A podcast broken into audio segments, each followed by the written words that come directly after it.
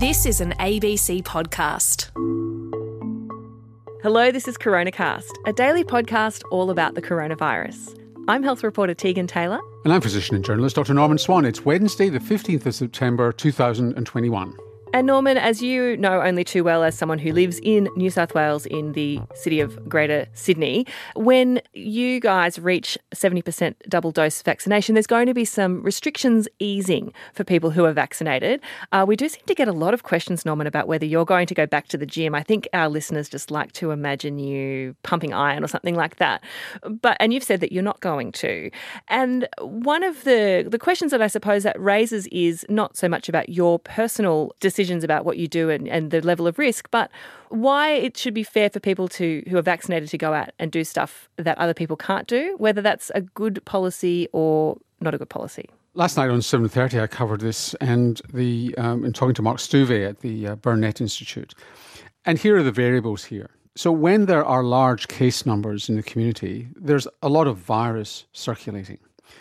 And when New South Wales reaches 70% double vaccination, which is probably three weeks from now, maybe four, but probably three because vaccination rate's pretty good, then there's still going to be a lot of cases each day. There may be as many as a thousand cases each day, or certainly in the high hundreds. That's a lot of virus circulating in the community.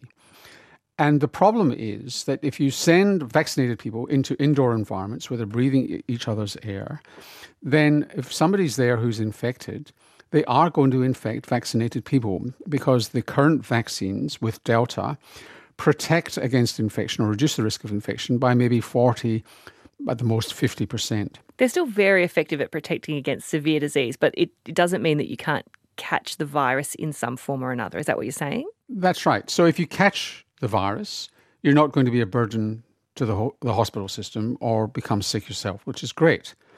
But when you've got large numbers of cases circulating, you could catch the infection at a bar, at a restaurant, or at the gym. And then you take it home with you and you spread it to people at home while you're asymptomatic and don't know that you've got it. And if people at home aren't vaccinated, they will catch it. Or if you've got kids, they could catch it. And then they could go out and spread it to other people when they don't know they've got it. So, bars and restaurants, when you've got high case numbers, even though the people in them are vaccinated, they can catch the infection and take it out and spread. And the evidence is that with Delta, you have very high viral loads, even if you're vaccinated, and you pass it on to other people. So, on a population level, yeah, it's great. There's a 50% reduction in the risk of being infected, but that still leaves 50% who can be.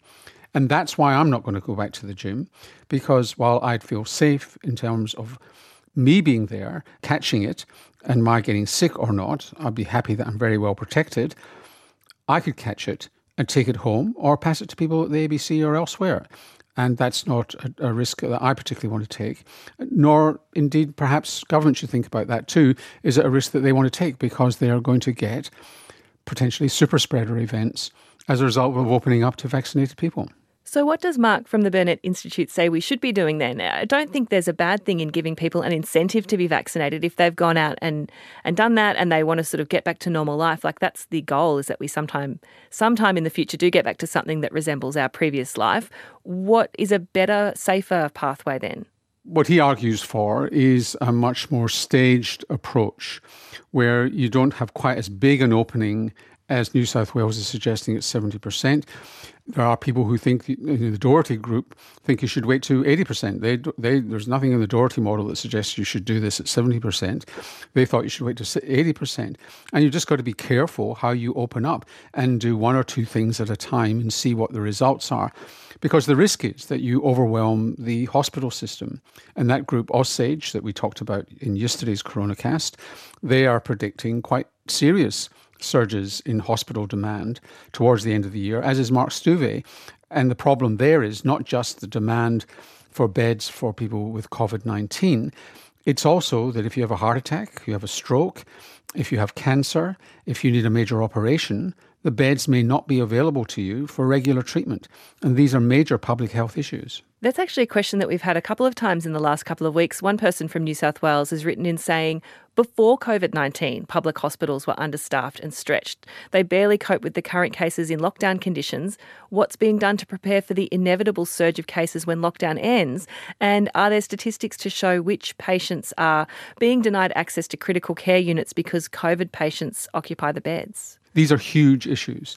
So we had a report yesterday that at St Vincent's Hospital in Sydney, they're closing down a ward where they look after young people with mental health issues. So during a pandemic, when people are locked down and young people are in psychological extremis, they're closing down a ward which looks after young people with serious mental health issues, which is just gobsmacking but that's one of the things that's happening. And you could argue that that's not what should be happening. Uh, that's what, that should be a high priority. And St Vincent said, well, they've got virtual care possible. Uh, they've been doing virtual treatment in this uh, in this facility. Actually, they haven't. So here are major issues that start to arise, and there are major ethical issues about who gets to get treated, who gets a bed, who gets admitted, and who doesn't.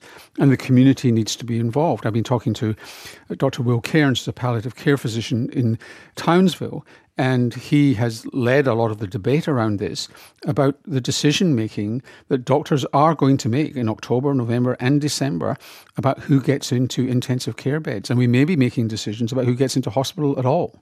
Yeah, really, really serious ethical considerations there. And like you say, the intensive care peak in New South Wales, at least, is predicted to happen in about October. But the actual case numbers in New South Wales, maybe if you squint and tilt your head a bit, look like they might be starting to flatten. They are flattening. So it's what we've described before in Coronacast. So they're flattening and they will go down a bit. And they'll be going down when you hit the 70% double vaccination rate. And then we'll open up venues, indoor venues, to vaccinated people. And almost inevitably, we're going to get another surge of cases. So at that point, there's going to be a crossover in New South Wales. Cases going down and opening up. At the same time, that is exactly the time when hospital demand will be at its greatest. But then you might see a surge going up in November, which means in December, you're going to see serious hospitalisation problems in New South Wales. Who's doing that modelling? Uh, the Burnet has done that modelling, and that OzSAGE Group has, has, has done that modelling. Victoria is going to announce their roadmap later on this week. And they've got the advantages that they're running behind New South Wales in terms of vaccination and making those decisions they won't necessarily have to rely on modelling. They'll see what happens in New South Wales, which will determine how they open up. Well, at least on the vaccination front, they are they're rocketing towards that that first seventy percent milestone, and the ACT is extending its lockdown for another month. Even though the cases there, they're kind of uh, they're just sort of the same as they've been for some weeks now. They are, but as we know, the potential to take off is there and they are sitting on a knife edge. So in the other states and territories of Australia there's it's a really different sort of scenario. While the vaccine supply in New South Wales and Victoria and the ACT is has been patchy, it's getting better. In South Australia, the Northern Territory, and Western Australia, they've all said that the Pfizer vaccine is now available to anyone, including people aged over this over the age of 60, which isn't the case in other jurisdictions. No. So obviously they've got more Pfizer than they've admitted to, and they should be giving their Pfizer to New South Wales and Victoria if they can afford to give it to over 60 year olds who don't need it. Over 60 year olds can have Astra, and they've obviously got enough to give 12 year olds uh, Pfizer, which is great.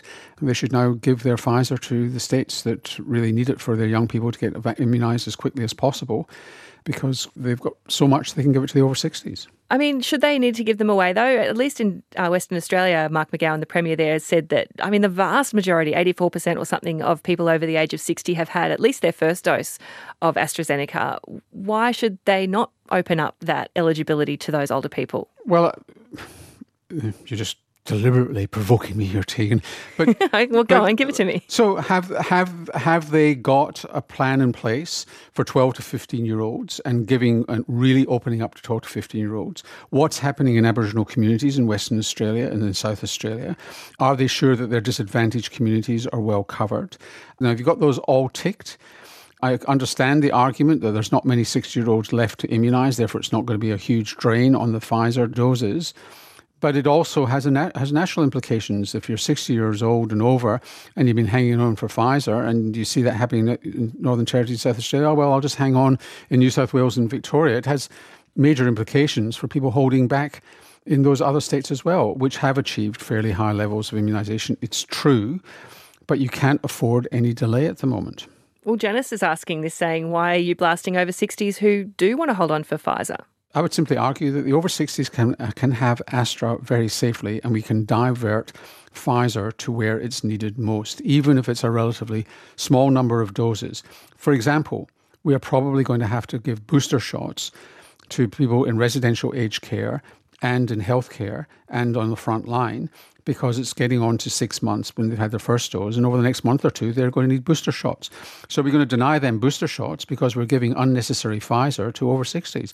These are the questions of allocation which one hopes that those states and territories have made uh, have thought through. Well, speaking of boosters, there's a consortium of experts writing in the Lancet Medical Journal uh, this week saying that maybe we shouldn't be giving out booster shots quite yet. And uh, we're talking about allocation of vaccines, that maybe at, on a global level, giving those vaccines that would have been given as boosters to countries which haven't been able to give their first vaccinations yet would actually benefit us all globally more than giving out boosters. Yeah, and the core of their argument, without going in, we'll put the reference on our website, but the core of the argument is that we actually don't, and it's true, we don't have randomized randomised trials of the boosters to make sure that they are completely safe, that they've got the same safety profile as the first two doses, and really understand the effectiveness of the booster in the long term, and really also understand the true meaning of the decline in effectiveness over time. We're relying very heavily on Israeli data and others,